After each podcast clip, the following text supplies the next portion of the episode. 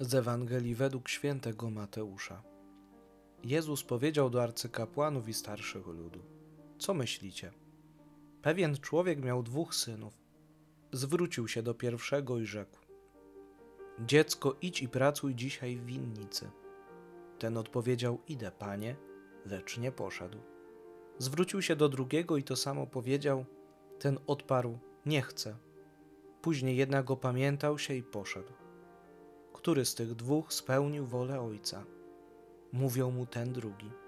Wtedy Jezus rzekł do nich: Zaprawdę powiadam wam, celnicy i nierządnice wchodzą przed wami do Królestwa Niebieskiego.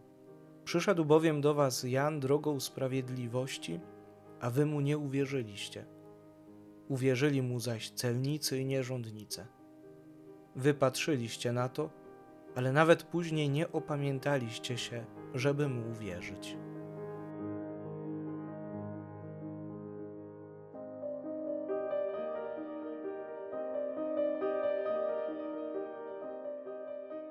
W Ewangelii Jezus przedstawia dwóch synów.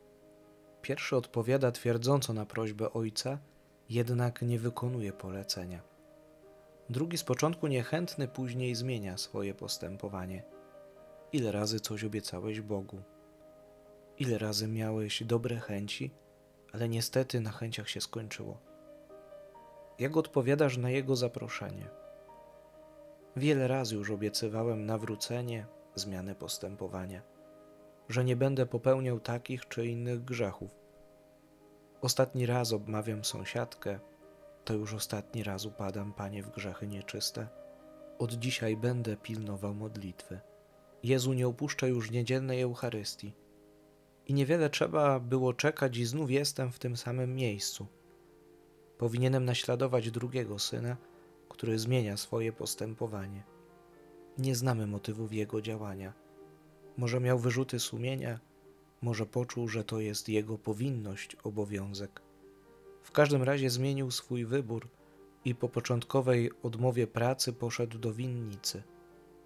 I na to nawrócenie, zmianę mentalności, i na zejście z drogi zła zwraca naszą uwagę Jezus. Patrząc na sytuację dwóch synów, musimy zauważyć, że za słowami, wyborami muszą iść czyny.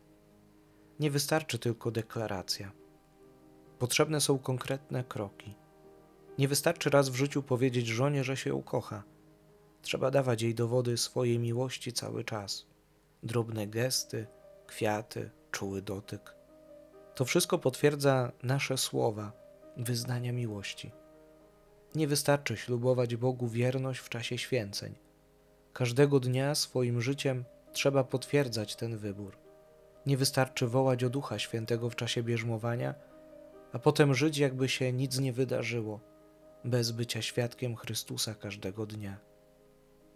Ta dzisiejsza Ewangelia może budzić zdziwienie jak to celnicy i nierządnice wejdą do nieba przed nami i może pojawić się osąd.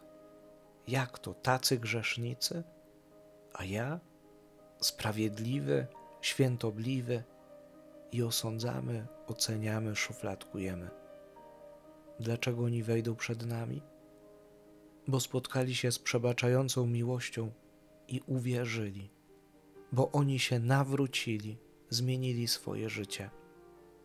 Masz dwie drogi. Którą wybierzesz, zależy od ciebie. Dzisiaj masz czas na nawrócenie.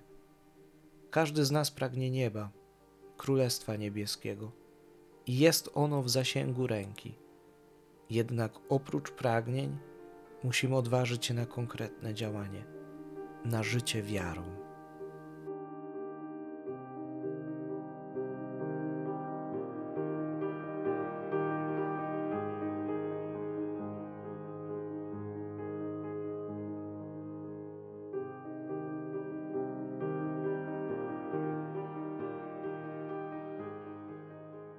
Postanowienie. Przypomnij sobie dzisiaj uczynki miłosierne co do duszy i co do ciała i postaraj się wypełnić przynajmniej jeden z nich.